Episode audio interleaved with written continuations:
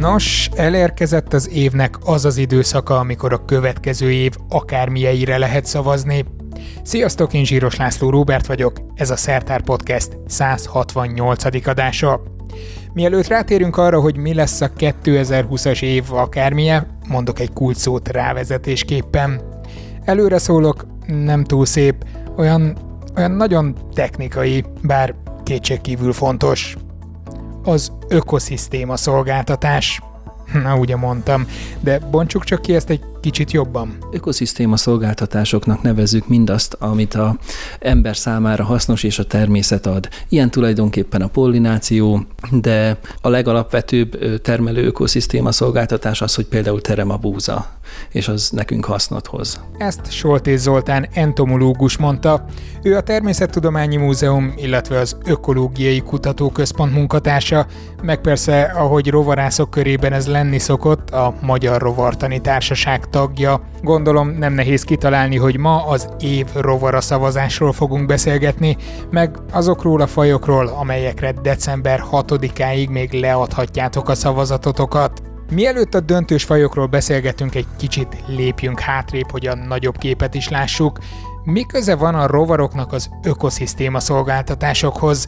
Oké, okay, ott a beporzás vagy a pollináció, amit Zoli is említett, meg gondolom sokaknak kapásból ez jut az eszébe, de vannak itt azért más dolgok is, például a lebontás.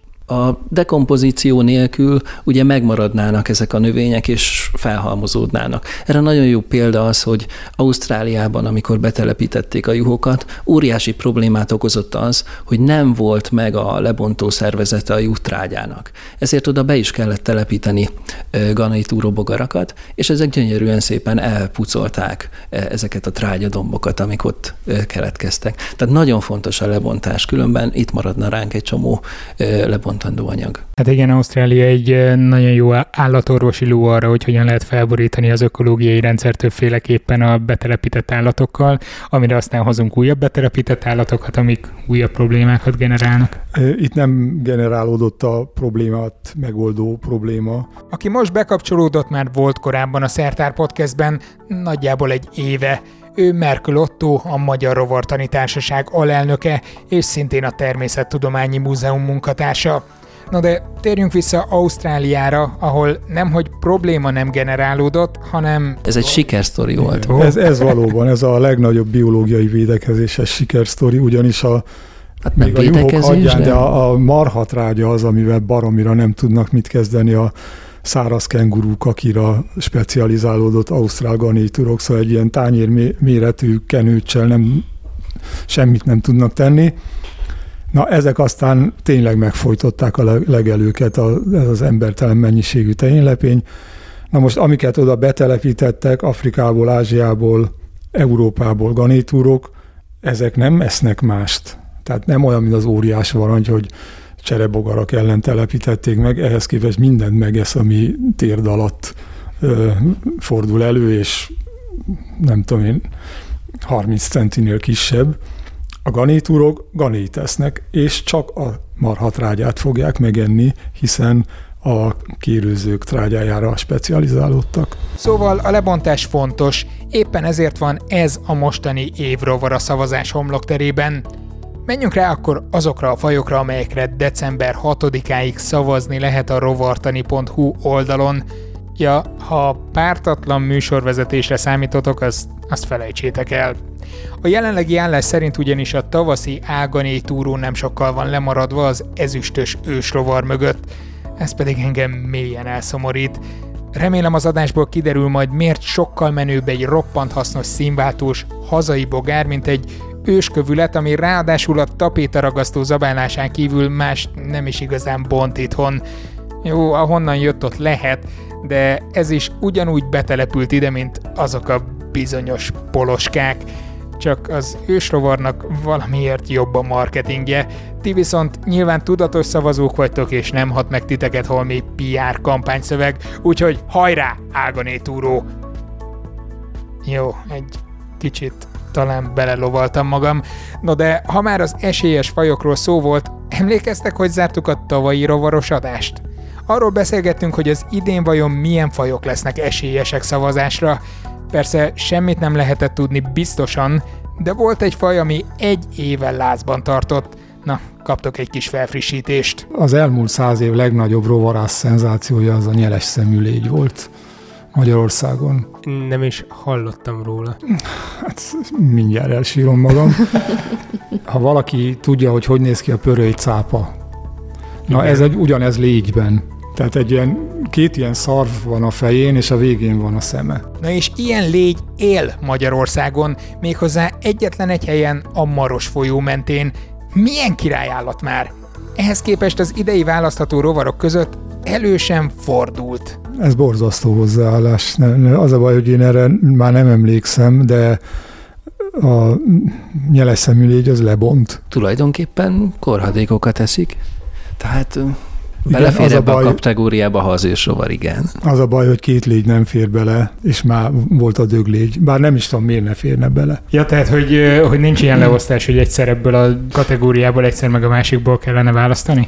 Hát az a jó, hogyha három jelölt, az három különböző rendből származik, uh-huh. és hát ha már van egy légy, akkor ne legyen még egy légy. Aha, és hogy jött a döglégynek a kérdése, vagy hogy jött az ő felvetése, bár itt mondtatok egy kulcs szót, hogy az lebont, tehát most lebontó szervezetek vannak elsősorban a terítéken? Igen, hát ezek szerint nem teljesen, vagy, vagy hát ilyen sötétségbe vesző módon az idén a lebontás lett a közös nevezője ennek a három fajnak, és hát lebontani aztán igazán a legyek tudnak, és hát azért az a leglátványosabb, amikor egy egy szép egybetestű állat vagy ember lebontásakor a legyek segítségével valami egészen más lesz.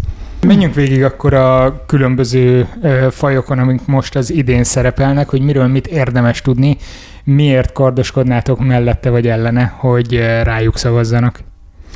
Hát szerintem, mivel a döglégyről volt szó, hát beszéljen az Oli, mint a légy szakértő. Azt egyébként hozzáteszem, hogy most itt vagyunk a laborodban, vagy itt, itt vagy állandóan? Hát ebben a, a Természettudományi Múzeum gyűjteményében, itt egy millió légy között vagyunk most. Ezek nem röpködnek szét, hanem viszonylag nyugodtan vannak feltűzdelve?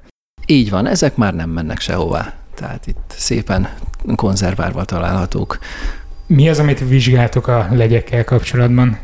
Hát rengeteg mindent. Ugye a kétszárnyak közül Magyarországon olyan 6500 faj van, és nézzük azt, hogy hol, melyik fajok élnek, miket csinálnak. Kétszárnyak közül vannak nagyon fontos vektorok, amelyek különböző kórokozókat terjeszthetnek, ezek humán és állategészségügyi szempontból is nagyon fontosak. Hát, hogy csak egy dolgot mondanék, a legveszélyesebb állat az tulajdonképpen a Földön a csípőszúnyogok. Ugye ezt nem önmagukkal érik el, hanem mert hogy számos kórokozót terjesztenek azáltal, hogy ugye csípnek többek között bennünket, embereket is, és egyesek azt tartják, mondjuk a WHO, hogy nagyjából olyan egy millió ember haláláért felelősek évente. És ezt a malária kórokozójának terjesztésével tudják elérni. Tehát több embert ölnek meg, mint mi emberek. Magyarországon ez azért annyira nem fenyegető, egyelőre legalábbis erről szólt egy egész külön adásunk, ami a különböző szúnyogok és az általuk terjesztett betegségekről szólt.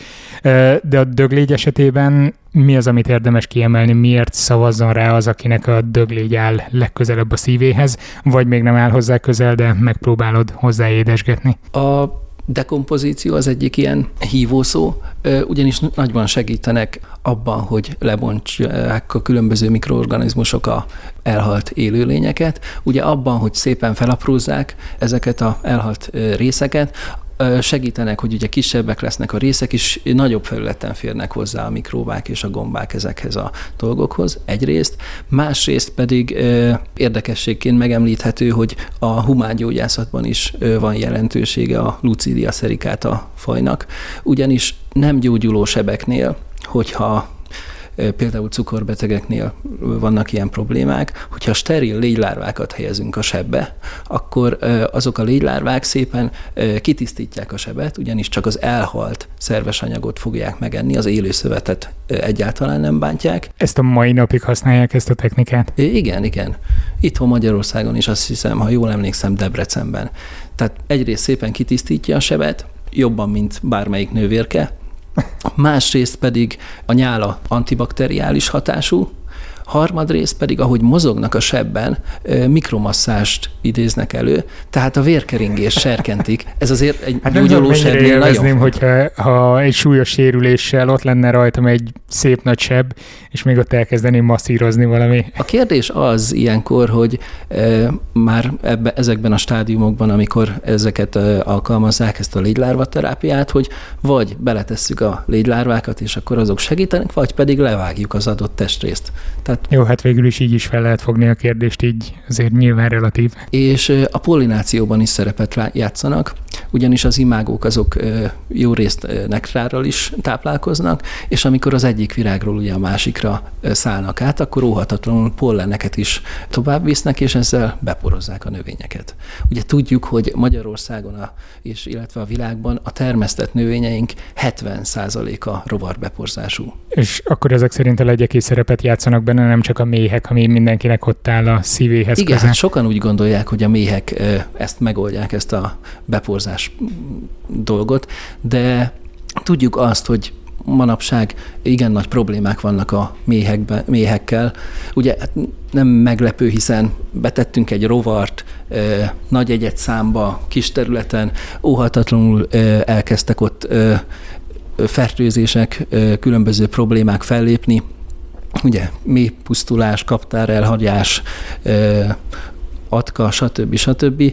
És akkor védekezni kell ellenük különböző antibiotikumokkal és egyéb szerekkel, de tudni kell azt, hogy nem csak a házi mély az, ami a beporzást végzi, hanem van számos vadmélyfa is, és ott vannak még a kétszárnyak, a legyek is, és kevesen tudják, hogy a csípőszúnyogok is beporzók, ugyanis ugye tudjuk, hogy a nőstények azok, amik vért szívnak, de a hímek azok nektárral táplálkoznak, sőt, amikor a nőstények nem szívnak vért, akkor ők is nektárral táplálkoznak. Tehát ez úgy látszik, hogy egy közös vonás lehet itt a néhány csípőszúnyog meg a döglegyek között, hogy hol emberi szöveteket próbálnak meghasznosítani, hol pedig növényeket poroznak be. Tulajdonképpen igen. Romantikusabb kedvük van. Egyébként a hagymaféléket tudom, a leginkább döglegyek porozzák be, úgyhogy amikor hagymát eszünk, akkor gondoljunk erre. És amikor figyeld ezt az átkötést, tehát amikor hagymát eszünk, benyúlunk a kamrába, leemeljük a polcról a hagymát, és kiszalad alóla egy másik rovar, az valószínűleg nem a döglégy lesz, hanem... Hanem az ezüst és ősrovar. Nem azért, mert annyira szeretné a hagymát, de az emberi lakásokat szereti. Ugye hát ez egy, az egész világon elterjedt rovar, valószínűleg trópusi eredetű, ez azért valószínű, mert a mi égővünkön csak fűtött lakásokban marad meg, tehát a szabad természetben nem annyira. Vagy egyelőre nem annyira, nem? Persze, hogyha majd tovább melegedünk, akkor a szabadban is találkozhatunk vele, ami persze azért annyira nem könnyű, mert egy egy centis állatról van szó, és éjszaka mozog ráadásul. Szerintem a hallgatók nagy többsége találkozott vele, amikor éjszaka kibotorkál a WC-be, akármilyen célból, akkor ott elsuhan egy ilyen... Mondjuk azért, hogy ez ősrovar tanulmányozó. Hát leginkább azért nyilvánvalóan egy ilyen csepp alakú kis jószág elsurran a fal mellett, vagy ha ne Isten beleesik a kádba, akkor nem tud felmászni a szélén. Tehát ilyen entomológiai élményekkel éjszaka bármely nagyvárosi ember találkozhat. És ilyenkor ki is szokták rakni különböző közösségi média felületekre, hogy úristen, mi ez itt kellett tőle tartani? Igen, ki szokták rakni, mindent kiraknak a közösségi felületekre, rémüldözés közepette, a rovarról van szó, nem kell tőle tartani, teljesen ártalmatlan, mondjuk a tapéta helyében nem lennék, mert nagyon szereti a tapéta ragasztót, illetve bármiféle ilyen keményítő vagy szénhidrát tartalmú anyagot, könyveket szokott megrágni, ilyesmit. De Mondanám, azért... hogy egy igazi könyv majd, de hát arra ott van egy másik faj. Nem, nem, nem. Igen, valójában ő nem a papír teszi a, a könyvnél, hanem ott is a ragasztót. Ez egy ilyen ragasztózó állat. Ez akár címnek is jó lehet, hogy még állat megy a ragasztóra. De akkor neki van-e bármi olyan szerepe, ahogy látjátok, akár itt, akár az eredeti élőhelyén, ahonnan származhat, ami a lebontó folyamatokat segíti elő, vagy csak panaszkodjunk arra, hogy a könyveink esnek szét? Hát végső soron élettelen anyagokkal táplálkozik, de hát azért eltörpül a jelentősége a döglegyekhez, illetve a ganitúrokhoz képest, vagy mondjuk az elhalt fát lebontó gyönyörűséges cincérekhez és szarvasbogarakhoz képest. Hát a cincéreket hagyjuk, azok tavaly Nem, már lefutottak. Sajnos ez már egy lefutott dolog, igen. Viszont említetted a ganajtúrókat, vagy ganétúrókat, melyik a helyes elnevezés, vagy melyiket szoktátok használni? Hát szerintem a ganétúró a helyes elnevezés, de a három jelölt közül a bogár az valójában egy álganétúró. Már is elmondom, hogy mitől álganétúró. Hát úgy morfológiailag vagy anatómiailag az a legnagyobb különbség az igazi meg az álganétúrók közt, hogy a álganitúrók sokkal primitívebbek, olyan értelemben, hogy a rágójukkal rágnak. Tehát ők a trágyát szépen még tovább csócsálják. Az igazi ganitúrók rágója egy szűrő készüléki alakult, amivel csak az egészen apró szemcséket, illetve a folyadékot vonják ki a, a trágyából. Ezen kívül az álganitúrok nem nagyon szórakoznak az utód neveléssel. Ásnak egy lukat, beletömik a trágyát, aztán annyi. Az igazi ganitúrok gömböket formálnak, őrzik, penésztől védik a, a lárvákat, tehát sokkal fejlettebb az ivadék gondozás. De hát a leg, leginkább az a különbség a kettő köz, hogy ez két eltérő evolúciós vonal, tehát a közös ősük az nem turtganét. És ebből a közös ősből sokféle vonal indult el, és két egymástól független vonal kapott rá a trágya ízére. Milyen szépen fogalmaztál. Viszont ami engem megfogott a leírásotokban, amit kiraktatok a honlapra, az, az a nagyon változatos szín összetétel, ami ezeknél a fajoknál, vagy ennél a fajnál megfigyelhető. Ezt bele is raktam az egyik vízbe, ami múlt héten, vagy két hete volt, hogy attól függően, hogy milyen földrajzi helyen találkozunk ezekkel a egyedekkel, attól függ, hogy milyen színűnek látjuk őket. Hogy milyen színűek. Igen, igen. Itt a budai hegyekben a tavaszi álganétúró, amely egy elég gyakori jószág, hát olyan inkább kékbehajló. És elkezdünk délfelé menni, a mecsekbe vagy a Vilányi hegységben már mindegyik zöld. Most, ha észak felé megyünk, vagy a hegyekben magasabbra, egy bizonyos határig, mert azért ez egy melegkedvelő állat, tehát nagyon magasra nem megy, ott meg egyre sötétebb kékek, néha már egészen feketék. Na most a legelvetemültebb rovarászok, mert vannak ilyenek, azok kipróbálták, hogy talán a hőmérsékletnek ehhez köze van, és a lárvákat berakták a hűtőbe. És mit ad Isten a hűtőben, ahol jó hideg van, mind sötét lett. Tehát valószínűleg... Elkékültek a hidegtől. Valószínűleg azért sötétebbek a hideg helyen élők, mert jobban felszívják a nap melegét, tehát hamarabb aktívabbak lehetnek a nap folyamán. Tehát ha valaki az Elgané túróját szeretné átszínezni, akkor pakolja különböző hőmérsékletű helyekre is. Igen, szerintem egy általános iskolás rovarásznál ez az első kísérletes entomológia, amit megtehet otthon, amennyiben a mamája visítás nélkül ezt eltűri. Tehát ilyenkor lehet mutogatni, hogy a rovartani társaságnak vannak ezek a remek kezdeményezései. Most szavazni lehet a rovarokra, de mi lesz jövőre a sorsa az nem azoknak, hanem annak a fajnak, ami megnyeri a szavazást. Ebben az esetben bőrök százait fogjuk lehúzni róla. Mindenféle ismeretterjesztő helyen ismeretterjesztünk róla, a Rovartani Társaság közösségi megnyilvánulásain bemutatjuk, és mivel ez egy eléggé strapa bíróállat, amennyiben nem is tudom miért, de mondjuk talán a tavaszi árgané nyer, őt kézbe lehet venni, szorongatni lehet, etetni lehet, sokáig él, tavasztal őrszik be lehet mutatni. Ez az álganétúró etetés, ez hogy néz ki, hogy egyik kezében ott van a vizsgáló személynek az álganétúró, másik kezével pedig adagolja neki a trágyát így Nem, hát azért a, az vagy... álganétúró az, az, hogy mondjam, sokkal társaságibb állat, ugyanis egyáltalán nem olyan válogatós, ha nincs trágya, akkor bármi mást megeszik. Én én amikor gyerek voltam és hazavittem, egyszerűen almával etettem. Ha nincs trágya, akkor beéri gombával is, tetemmel is beéri, amit a legyek meghagytak belőle. Egyre jobban hangzik, tehát tetemet is lehet Sőt, hogyha vastag, átázott avarva, még az, abban is kifejlődik. Maga a kifejlett bogár az meg tulajdonképpen leginkább csak folyadékot szeretne magához venni, amihez mondjuk egy lottyat körte, görögdínje vagy ilyesmi is megfelel. Ha a döglény nyerne, akkor ott mire lehet számítani? Hát nagyon sok légyre. Milyen interakciókra? Mindenféle. Hát ugye horgászok ezzel találkoznak. Kaliforide családba tartozik az a lénynek a lárvája is, ami a csonti tadja, tehát horgászok ezt jól ismerik. Tehát őket is lehetne etetni, a legyeket mindenféle nektárral, akár bevihetnénk virágokat is hozzájuk, és akkor ott szépen ellennének rajtuk. Tavaly ugye a havasi cincér volt az, ami megnyerte ezt a szavazást, hát nem, nem volt nagy meglepetés szerintem nektek sem, mert egyrészt egy nagyon szép rovarról van szó, másrészt szerintem elég keményen kampányol mellette maga a Dunai Poly Nemzeti Parknak a logója is. Volt-e valami változás, láttatok-e visszajelzéseket, hogy igen, ez az megérte ezt csinálni? Hát én nagyon láttam, ugyanis ezt tényleg nagyon szerették ezt a jószágot mindenféle gyerekverseny témája volt, meg végül is szerintem biztos, hogy ennek köszönhető, hogy száz év után ismét megtalálták a havasi cincért a, tehát Budapest határain belül.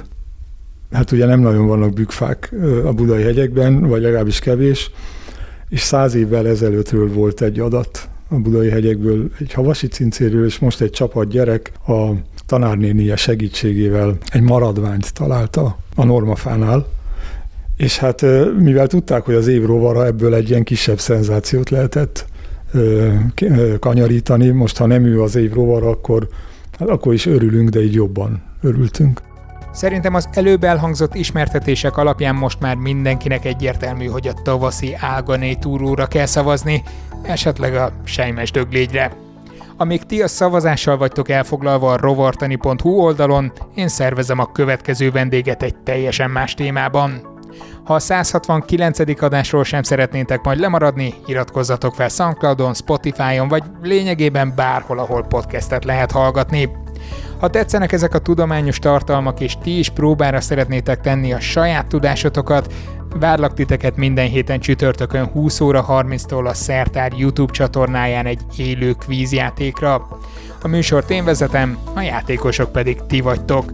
Találkozzunk ott, vagy itt, vagy Facebookon, vagy Instagramon, vagy Twitteren, meg mindenféle közösségi felületen. Köszönöm a figyelmeteket, a Patreonos előfizetőknek pedig külön köszönöm az anyagi jóságokat is. Tudjátok, patreon.com per szertár. A havi sajtburgernyi előfizetések sokat segítenek abban, hogy tudjam csinálni ezeket az adásokat, szóval patreon.com per szertár. Legyen szép hetetek, sziasztok!